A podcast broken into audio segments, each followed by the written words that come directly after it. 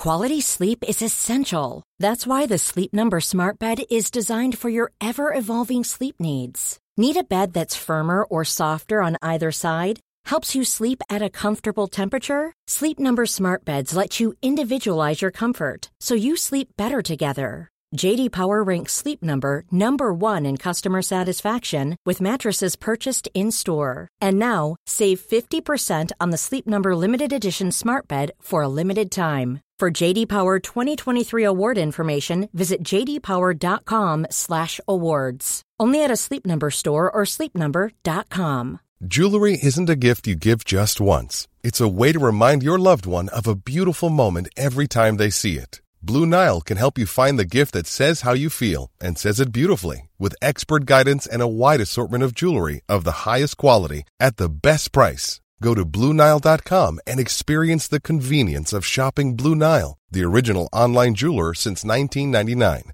That's BlueNile.com to find the perfect jewelry gift for any occasion. BlueNile.com. Hello there, history friends. You're listening to the latest episode of When Diplomacy Fails, the third episode, to be precise, of the Long War, which I'm very excited to cover. So thanks very much for joining us.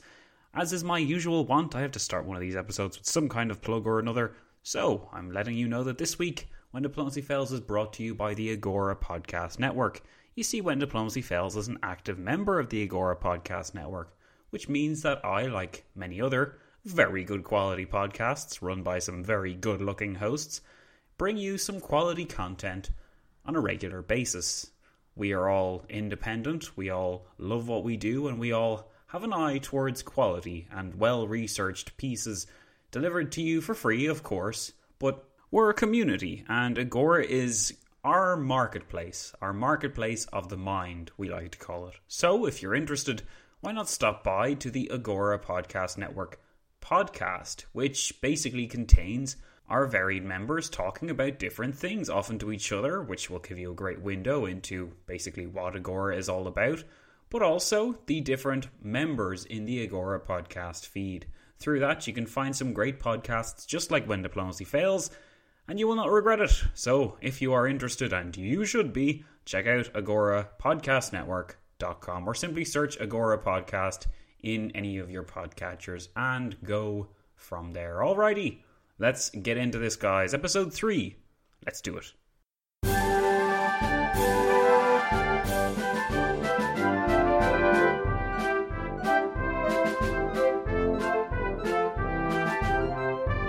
Welcome, history friends, patrons all, to the third installment of our examination of episode 30 The Long War. Last time, we hopefully cleared things up a bit by focusing our attention through the lens of Lorraine. The Duchy of Lorraine, as we discovered, was a great lens through which we could better explain how Louis XIV of France attempted to force through the so called reunions, a policy of territorial aggrandizement done through intimidation, risk, and the total manipulation of a local history to pave the way towards bringing further pieces of land into the French sphere of influence. We saw last time that Louis was able to do this by essentially claiming a load of land in the name of his three bishoprics within the Duchy of Lorraine itself. Through such a policy, Louis found himself gradually able to add to his domains and increase his influence as well over the strategically vital duchy on his borders. In spite of the opinions of the exiled Duke and his more loyal subjects, none of whom the French could coerce into their own service. This time, we do take our focus off Lorraine as a case study, and instead we bring the policy of peaceful reunions to a definite halt when one power in particular, Spain, grew weary of the continued French expansion after France had expanded into one too many territories. Let's take you to this very troubled continent then, in late 1680.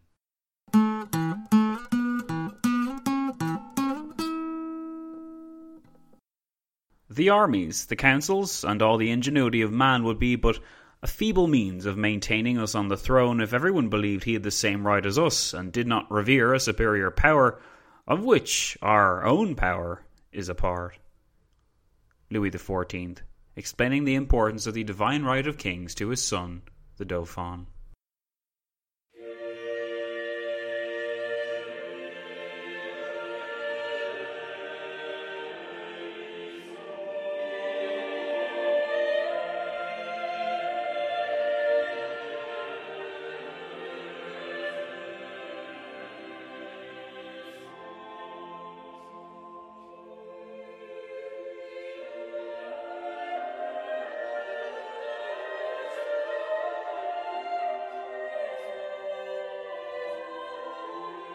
The Chambers of Reunion had proved to be a cynically brilliant method through which Louis could bring about all the changes in peacetime that he had desired to acquire from the previous war. By August 1680, French forces had occupied all of Alsace save for Strasbourg, while through further acquisitions, the previously unconnected territories of Franche Comté and Alsace were joined together, further reinforcing French security along the Rhine. Louis was able to do this because he provided increasingly dubious claims on the different portions of land that he wished to subsume into the French sphere. Sometimes these portions of land were mere towns and their surrounding farmlands. Sometimes they constituted strategically important and historically disputed corridors between different lands, such as that aforementioned strip of land between Alsace and Franche Comté, which was called, for the record, the county of Montbéliard. And don't correct me because I'm not even sure if that's the right pronunciation. Because pronouncing French is fun. As was to be expected, the larger and more important the lands Louis sought to incorporate, the more attention Europe would pay to his advances, even if there seemed to be a general reluctance across the continent to act against him.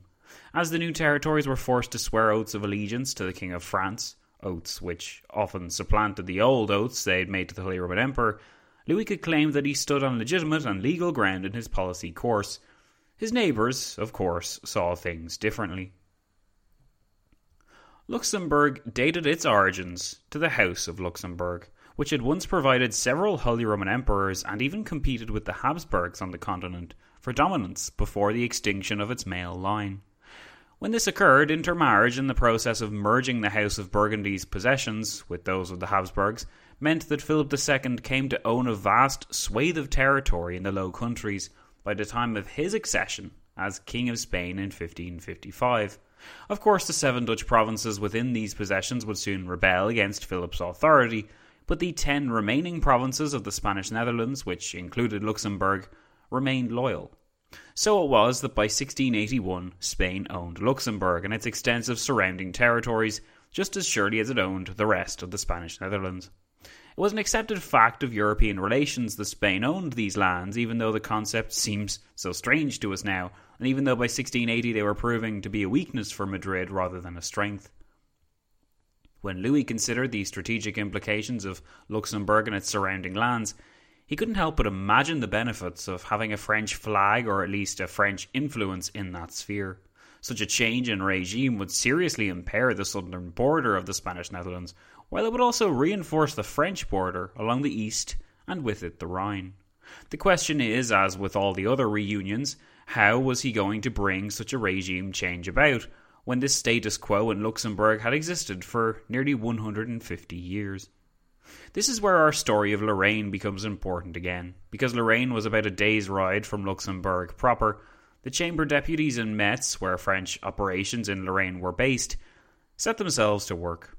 Incredibly, they found that the county of Chiny, which overlapped the lands of Luxembourg, had once belonged to Metz. Following on from this shocking discovery and the subsequent absorption of the county of Chiny, they then found that the county of Chiny itself used to possess more territories further afield, and that although these territories were currently in the position of Luxembourg, they would now belong to the county of Chiny and thus to Lorraine and thus to France.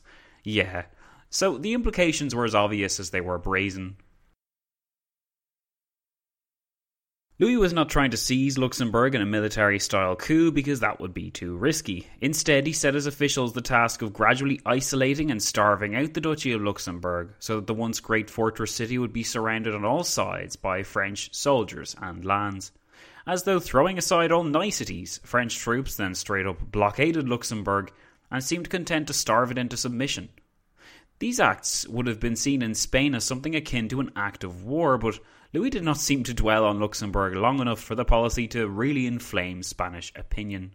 That's because he had moved on to bigger and more daring things down south. With Alsace in French hands and several Rhine territories falling under the French sway thereafter, Strasbourg seemed to shimmer like a terribly isolated diamond in Louis's eyes.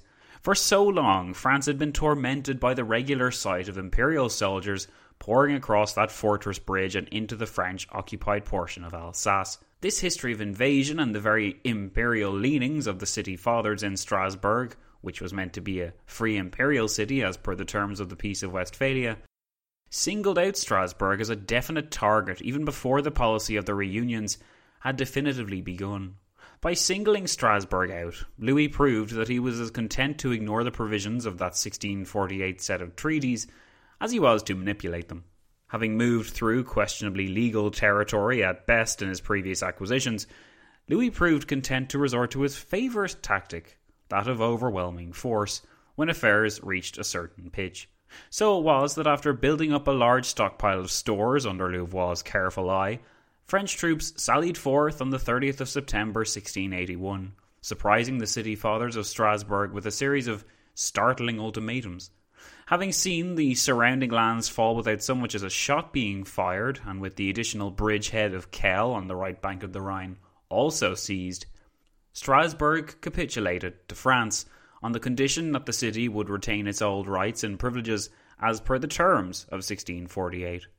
After having accepted the French as their overlords, Louis promptly ignored these very terms and demanded that the Protestant church in Strasbourg be replaced with that of a Catholic one, in which he heard Mass on the 23rd of October 1681. The very hostile act Louis had just committed was compounded by another still more brazen act on the very same day. On the 30th of September 1681, as French soldiers sallied forth into Strasbourg, the final details of a startling treaty were being worked out between the Duke of Mantua and French officials. With the agreed for initial payment of 1 million livres and a subsequent annual payment of 60,000 livres a year, Louis managed to effectively bribe the Duke to hand over the Italian fortress of Casale. The motivation behind taking Casale, a fortress 40 miles east of Turin on the bank of the Po River and on the Italian side of the Alps, was twofold. First, it would ensure French security for future campaigns in Italy in the event of another war between the French and Habsburgs there, and second, the fortress could be used to intimidate the Duke of Savoy and his subjects through the careful application of pressure with French troops. As we'll see in future extra episodes in Louis's religious policies in the region of Savoy, the use of French forces to acquire the religious uniformity that Louis desired became a common strategy after the Edict of Fontainebleau outlawed Protestantism in France in 1685. More immediately, though, John A. Lynn noted that the double coup of Strasbourg and Casale stunned European opinion.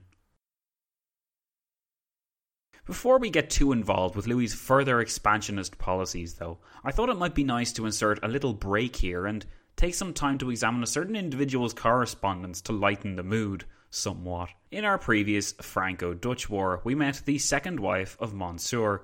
Her name was Elizabeth Charlotte. She was the Princess Palatine and the sister in law of Louis XIV coming from the Palatinate, which endured a series of horrific French campaigns over the course of the latter 17th century, Elizabeth Charlotte, or Lizelot to her friends, was well placed to comment on French policy during this era. Yet it was her immense amount of correspondence that she sent between her German relatives that provide a unique and invaluable window into the life of a French royal during Louis's age. Lizelot was both intensely caring and refreshingly humorous considering the stiff and reserved court in which she resided. Compelled to convert to Catholicism as per the arranged marriage with the brother of the King of France, Lizelot wrote reams of letters commenting on how boring, how pompous, and how lonely French court life could be. They stand as some of the best sources available on the era and are doubly valuable because, unusually for us, they're from the perspective of a woman. On the 13th of April, 1681, Lizelot wrote to her aunt, Duchess Sophie of Hanover, who would in time give Britain its Hanoverian line of monarchs through her firstborn son, George I. These incredibly interconnected tales are all the more fascinating because we get to see the actors talk to one another from an early stage. Lizelot, for her part, was forever commenting on how she would have loved to take a trip to Hanover, where Sophie was, of course, residing, but knew full well that her controlling husband, Philippe, would never allow such a journey. Thanks to her voluminous correspondence, Lizelot was kept well informed of the latest amusing tales and rumours from the courts of Europe, one of which I felt just had to be shared, guys, if for no other reason than it is hilarious but also because it connects us to the people that lived in the 1680s and reminds us that they laughed at what we laughed at and found solace in comedy during the long and dreary times. Lizelot wrote I know some fine stories, one of which I simply must tell your grace. I heard it three or four days ago, and it happened in a Jesuit college. One of the pupils at the college was full of mischief of all kinds, ran around all night long, and did not sleep in his room. So the revered fathers threatened him with a tremendous beating if he did not stay in his room at night. So the boy went to a painter and asked the painter to paint two saints on his buttocks.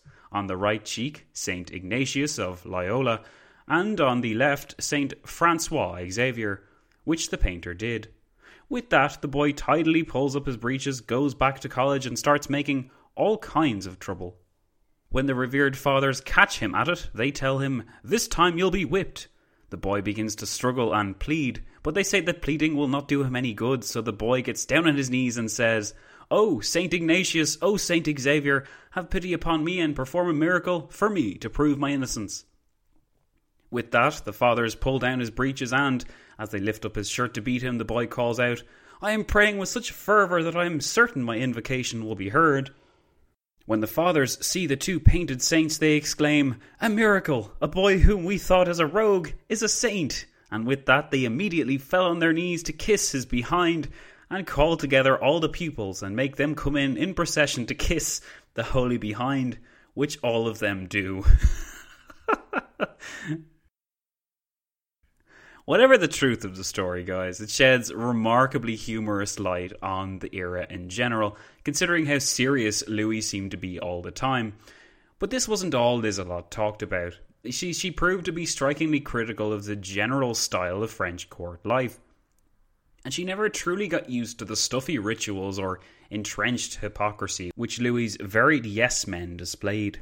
Considering how bafflingly the whole concept of Louis's court can seem to us, it really is refreshing to have someone like Lizelot on the inside, so to speak, who viewed the court with the same detached disgust that we might do.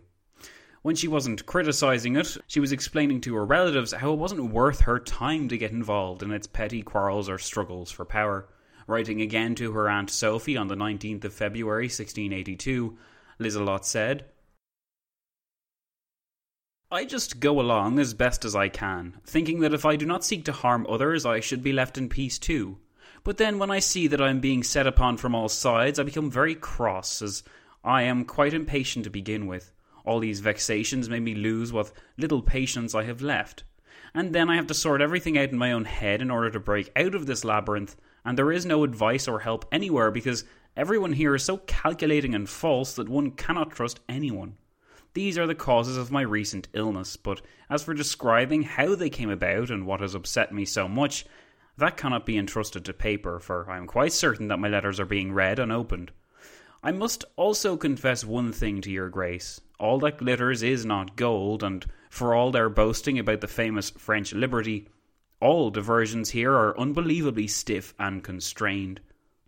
And besides, I have become accustomed to so many dreadful things since my arrival in this country that if I could ever return to a place where falseness did not rule everywhere, and where lies are neither the daily fare nor the approval of, I should think that I'd come to. Here's a cool fact a crocodile can't stick out its tongue. Another cool fact you can get short term health insurance for a month or just under a year in some states. United Healthcare short term insurance plans are designed for people who are between jobs, coming off their parents' plan, or turning a side hustle into a full time gig.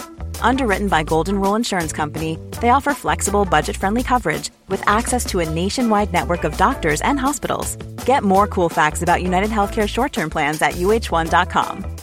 One size fits all seems like a good idea for clothes until you try them on. Same goes for healthcare. That's why United Healthcare offers flexible, budget friendly coverage for medical, vision, dental, and more. Learn more at uh1.com.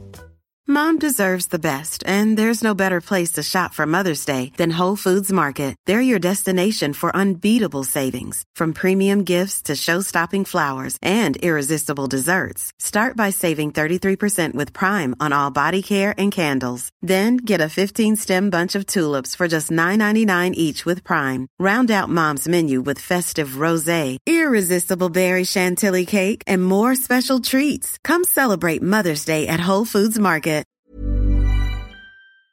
Paradise. Although Liselot was able to note that the court was moving to Strasbourg, a strategy employed by Louis to reinforce his authority in the newly annexed dominions, we do not hear from her much about the actual pace of the reunion's policy or of the foreign reactions which certainly accompanied them.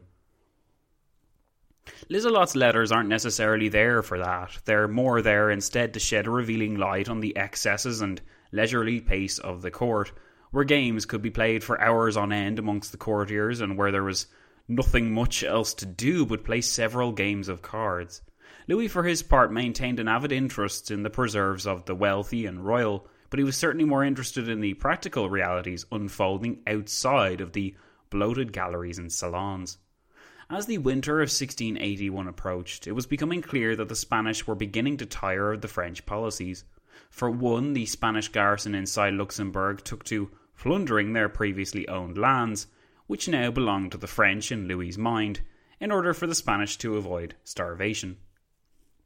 Spanish troops burst through the blockade and ensured that a badly needed wagon train of weapons reached the great bastion in Luxembourg, a miniature victory which directly ruined Louis's long term plans to starve the settlement into submission. With little regard for the consequences, Louis retaliated in early 1682 by ravaging the nearby lands of Courtrai within the Spanish Netherlands, even while the Franco Spanish negotiators continued to deliberate the terms of the Treaty of Nijmegen a few miles away. The message was even sent louder still when the debate over the French ownership of the two towns in particular came up for discussion with these Franco Spanish delegates. As per Nijmegen, France was meant to receive either Charlemont or Dinant. In this case, as Lynn puts it, this was a Gordian knot he cut by simply occupying both. And when it seemed certain the Spanish would hold on in Luxembourg, Louis authorized his commanders there to begin bombarding it with mortar shells. It seemed as though nothing would stop Louis getting what he wanted, and that while acting he expected to not counter much resistance either. Above all, he seemed content to prod European opinion with a stick, because one of the major opponents of his policy, the Holy Roman Emperor Leopold, was fundamentally occupied with matters in the East. Appreciating that Leopold was busy with the Ottomans, and that he would be thus more willing to make a quick peace, Louis seemed eager to push the envelope while he had the chance. The act of bombarding Luxembourg with mortars was the peak of this opportunistic policy, while Louis had also managed to secure limited approval from imperial delegates over the future of Lorraine. However, at some point in the course of this bullying foreign policy, Louis seemed to have realised that this opportunism in the face of the Ottoman threat from the east did not really gel very well with his self styled moniker of the most Christian king. Noting that attacking a fellow Christian power as it struggled against the forces of Islam was perhaps in politique, Louis made the decision to withdraw his forces from outside of Luxembourg in March 1682 and proposed that he and the Spanish submit their disputes resulting from the French policy of the reunions to Charles II across the Channel. Whether Louis expected a favourable ruling or not isn't quite the point. Lynn in particular notes that Louis was likely thinking of the bigger game by this stage. Specifically, Louis's ministers anticipated that Leopold would collapse in the face of the Ottomans whom Louis believed were the stronger party in the unfolding struggle. With the Habsburgs defeated in the east, Louis then desired to have himself or his progeny elected Holy Roman Emperor, and from such a point he could dominate European affairs and ensure the total supremacy of Bourbon France. For this to be successful, though, the German voters would have to like him, and they were far less likely to have a fond view of Louis so long as he continued to lob shells into Luxembourg. In short, then, though he did fear the hit to his reputation, this is because he was seeking to mould this reputation into currency within Germany. Not for the first or last time, Louis was seeking to influence Holy Roman affairs. The net impact of the Ottoman thrust towards Vienna was that it threw a wrench into the work of Louis's plans for the eastern border of France, and that it essentially forced him to delay his operations for about 18 months. Cynical as ever, when it became clear that Allied forces were in fact triumphing over that of the Ottomans, and when Jan Sobieski arrived with bells on to lead a crashing charge into the Ottoman ranks, Louis cut short this period of Christian consideration and began chiding the Spanish for their lack of cooperation with Charles II. On the 31st of August 1683, Louis' ambassador in the Spanish Netherlands declared to the governor, the Marquis of Grana, that since Spain had been so obdurate, France would send 35,000 troops over the border into Flanders to subsist at the expense of Spain through the exertion of military pressure that drew nearly 3 million livres from the effective citizens. In addition to this, the noose around Luxembourg was again tightened, and Louis' apparent lapse in determination was decidedly over.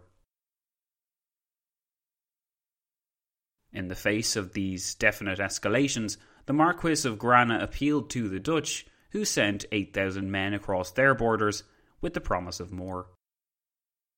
When the governor had had enough, he sent some men of his own across the border to take some contributions for themselves. This to Louis was akin to national outrage because other people couldn't do it even if he could, and he upped the ante by aggressively burning some towns down on the Spanish side, a tactic which the Spanish then emulated, before the Council of State in Spain made the decision to formalise these measures. On the 26th of October 1683, perhaps anticipating additional diplomatic and military support from the Dutch and Holy Roman Emperor, Spain declared war on France. Incredibly, the peace from the previous war hadn't even lasted four years, and yet here opened the latest chapter of European conflict again. Unfortunately for the Spanish, though, this war was to be quite unlike the others. Overwhelmed by the requirements of the Ottoman campaign, even with the siege of Vienna turned back, Leopold could offer no aid to his Spanish cousins, leaving them pretty much on their own. What this meant for Louis was that he had Spain right where he wanted it.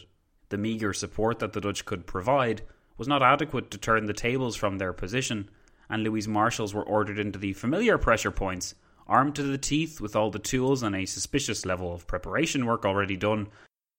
Before the true extent of the war was realised, Louis then tried his hand at some diplomacy.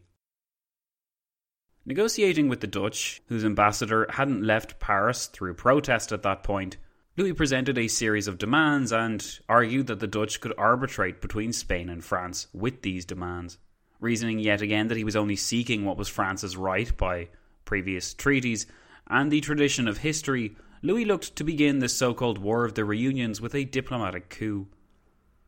By threatening Spain with oblivion in its isolated state, Louis planned on making a series of demands against it, as he had against the previously annexed territories.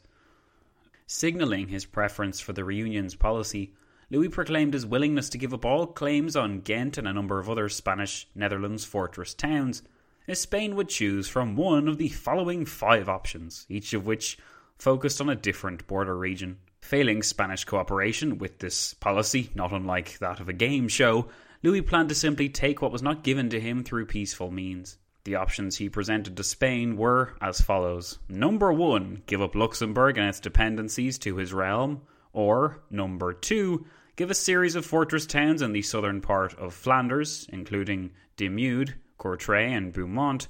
Or, number three, surrender a series of fortress towns in Catalonia. Or, number four, surrender a different set of fortified ports in Catalonia. Or, number five, surrender a series of fortress towns attached to the Navarre region in southwest France.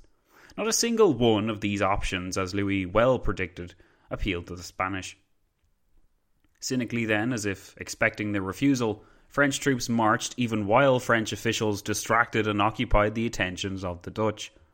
Although a deadline for the 31st of December 1683 was supposed to be in place, French troops occupied several towns listed in the demands to Spain, as if to strengthen the French position yet further. Although Louis did enjoy great successes both along the border in Flanders and Hainaut and along the Pyrenees, the real story was the conduct of the French troops stationed there. Such horrifying practices of burning and pillage harkened back to darker days of European warfare, and they continued with an increasing bitterness not seen on such a scale since the Thirty Years' War, and certainly not in the Spanish Netherlands region. Historians think that Louis was a little bit peeved at the Spanish for resisting after so many other annexations had been brought about successfully, or perhaps he wanted to hurry the campaigns along out of fear of Leopold turning his attention back west. Either way, Louis conducted himself and his French troops horribly, and egged on by Louvois, the two men acted with regrettable brutality, in Lynn's words, though it's quite unlikely that either of them really regretted it all that much. All in the name of expanding upon the already secure French border. Neither side could be excused, of course, but then Spain hadn't blundered its way into another war in less than five years. The facts seem pretty damning. Louis, used to getting what he wanted and addicted to violent solutions to his state policies, had all but forgotten how to tread carefully in the realm of European diplomacy. So it was that, out of sheer arrogance and ignorance rather than from a genuine design to take over the continent, French troops marched under Louis's banner and made a name for France as the burner, the looter, the raper, and the aggressor. Such a view of France was building steam in the halls of European diplomacy as well as on the battlefield. Louis proved strikingly resilient in his repeated claims for satisfaction. Because of this, France was diplomatically isolated by the spring of 1684, but to Louis it didn't matter so much as long as his forces continued to have such successes, and successes they did indeed enjoy. Not since the opening phase of the Dutch War had French force so carried all before them, and Louis was even able to command an army in person in April 1684 when he led 40,000 men around the fortress of Condé and Valenciennes, the primary goal being not the invasion of the Spanish Netherlands, but the cracking of the so far impregnable nut, Luxembourg. In spite of the surrounding forces and the regular mortar bombardments over the previous year, the Spanish had not agreed to Louis's so called ultimatum by the end of the previous December, so Louis insisted on the logical conclusion to the choking of that once great duchy. Over the night of the 8th to the 9th of May 1684, trenches were opened, and the Spanish garrison of 2,500 men were compelled to resist. Long story short, the Spanish resisted bravely considering the disparity in numbers, but by the 3rd of June 1684, Luxembourg was in French hands. With this success, Louis travelled to his new palace at Versailles to celebrate, and immediately declared himself satisfied with his gains. If Spain would agree to roll back the clock to August 1683 and just allow Louis to have Luxembourg, then Louis would agree to a long truce, making the recent gains secure. Note that Louis didn't actually expect a total peace treaty formulated by an international treaty, and this wasn't so much because Louis didn't want a lasting peace with the Habsburgs, it was more so because he didn't expect the Habsburgs to give it to him, and he was right. That said, asking merely for a truce was attractive to the Dutch, who reasoned that the wrongs could be righted at a future date when unified European affairs were more in order. William of Orange was already scheming to develop a coalition against the French, basing his arguments on the manifest aggression and greed of the Sun King, who refused to relinquish Strasbourg as per the truce either. By the end of June, the Dutch told the Spanish that if Madrid would not agree to the terms for a truce with Louis, then they would just withdraw their troops, which, of course, further weakened the Spanish military position in the region. With the writing on the wall, then, the Spanish prepared to agree to the most humiliating terms in recent memory, as Louis continued to ride high. The Truce of Ratisbon, signed on the 14th of August 1684, was arguably the high point of Louis's expansionist aims, if not his reign, and he could present it to his subjects as further evidence of his great and glorious success as king. Through this agreement, which also included a commitment from the Emperor to agree to peace with France for 20 years, Louis guaranteed the security of his recently gotten gains and the integrity of his borders. No longer could Imperials cross over Strasbourg, and no more could French security be undermined by the curious history of Spanish inheritance in Luxembourg. With his military prestige at an all time high, Louis again moved further into dangerous territory through his alienation of Europe. By the autumn of 1684, even while he could claim to be triumphant, there was scarcely a power in Europe whom he could rely on as a friend. As if to drive in the knife, French forces had even made a point of occupying the Principality of Orange along the river Rhone in 1680, a small territory which was the ancestral homeland of William of Orange's family. The implications were clear. and now William began to prepare the way for one of the most devastating checks on the Sun King's power and ego. The final judgment on Louis's policy of reunions must be said, on paper at least, to have been an overwhelming success. I mean, Louis did accomplish all that he set out to achieve at the end of the Dutch War, and in many ways, this period of four years was more militarily successful than any other stage in his reign. Yet the unfortunate caveat which always accompanied Louis's gains was the asterisk of European opinion. Although his military prestige had reached unimaginable heights, his reputation among European princes, and among German princes in particular, had slumped to an all time low. That said, while they were conducted with a heavy hand and a latent arrogance, at their core the policy of the reunions were defensive in measure, and they were the result of Louis's struggle with French security that he had inherited from his grandfather Henry IV, who had viewed the state of affairs with alarm as he considered the numerous open doors to foreign invasion that the French borders provided. That Louis had largely plugged these holes by 1684 was to be applauded, and certainly Louis' seizures added a greater layer of security to the traditionally more vulnerable regions of France. If Luxembourg, for example, had remained in Spanish hands, then the opportunities for raiding or jeopardizing the new French regime in nearby Lorraine would have been desperately acute. By dealing with these problems as individual strategic threats, Louis eliminated some major sticking points that Vauban in particular had had with the French strategic position. Yet for all that, Louis virtually guaranteed that a league demanding retribution would be launched against him in the near future. Perhaps, in a sense, he even expected this. After all, he only asked for a truce and not a permanent peace with Spain. Yet, in a sense, this did not matter to Louis, because with the borders so reinforced and the fortifications now expanding, the French state expenditure was content to denote that 2.3 million livres had been spent on improving the French defensive belt across the north and northeast of the country. As if anticipating that he would soon have to defend his recently gotten gains, Louis seemed perfectly willing to invest in these gargantuan building projects. If his neighbours wished to take them back, they were now welcome to try. Try they would in the not too distant future, but before we look at that, we need to swing our focus determinedly towards the east. Although we glossed over it in this episode, the siege of Vienna by the Turks in September 1683 was arguably the watershed moment in the history of the Habsburg and Ottoman fortunes, if not early modern Europe itself, so it's only right that we do it justice here by putting it in the military, diplomatic, and cultural context that it deserves. If that sounds good to you, then I hope to see you next time as we switch gears to begin our story of the last siege of Vienna. I, for one, am seriously excited, so thanks for listening to this latest installment of The Long War.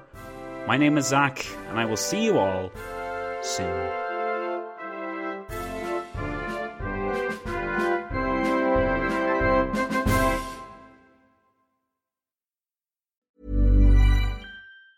Hi, I'm Daniel, founder of Pretty Litter. Did you know cats tend to hide symptoms of sickness and pain? I learned this the hard way after losing my cat, Gingy. So I created Pretty Litter, a health monitoring litter that helps detect early signs of illness by changing colors, saving you money and potentially your cat's life. Pretty Litter is veterinarian developed, and it's the easiest way to keep tabs on your fur baby's health right at home. Go to prettylitter.com and use code ACAST for 20% off your first order and a free cat toy. Terms and conditions apply. See site for details. Mom deserves the best, and there's no better place to shop for Mother's Day than Whole Foods Market. They're your destination for unbeatable savings, from premium gifts to show-stopping flowers and irresistible desserts. Start by saving 33% with Prime on all body care and candles. Then get a 15-stem bunch of tulips for just $9.99 each with Prime. Round out Mom's menu with festive rosé, irresistible berry chantilly cake, and more special treats. Come celebrate Mother's Day at Whole Foods Market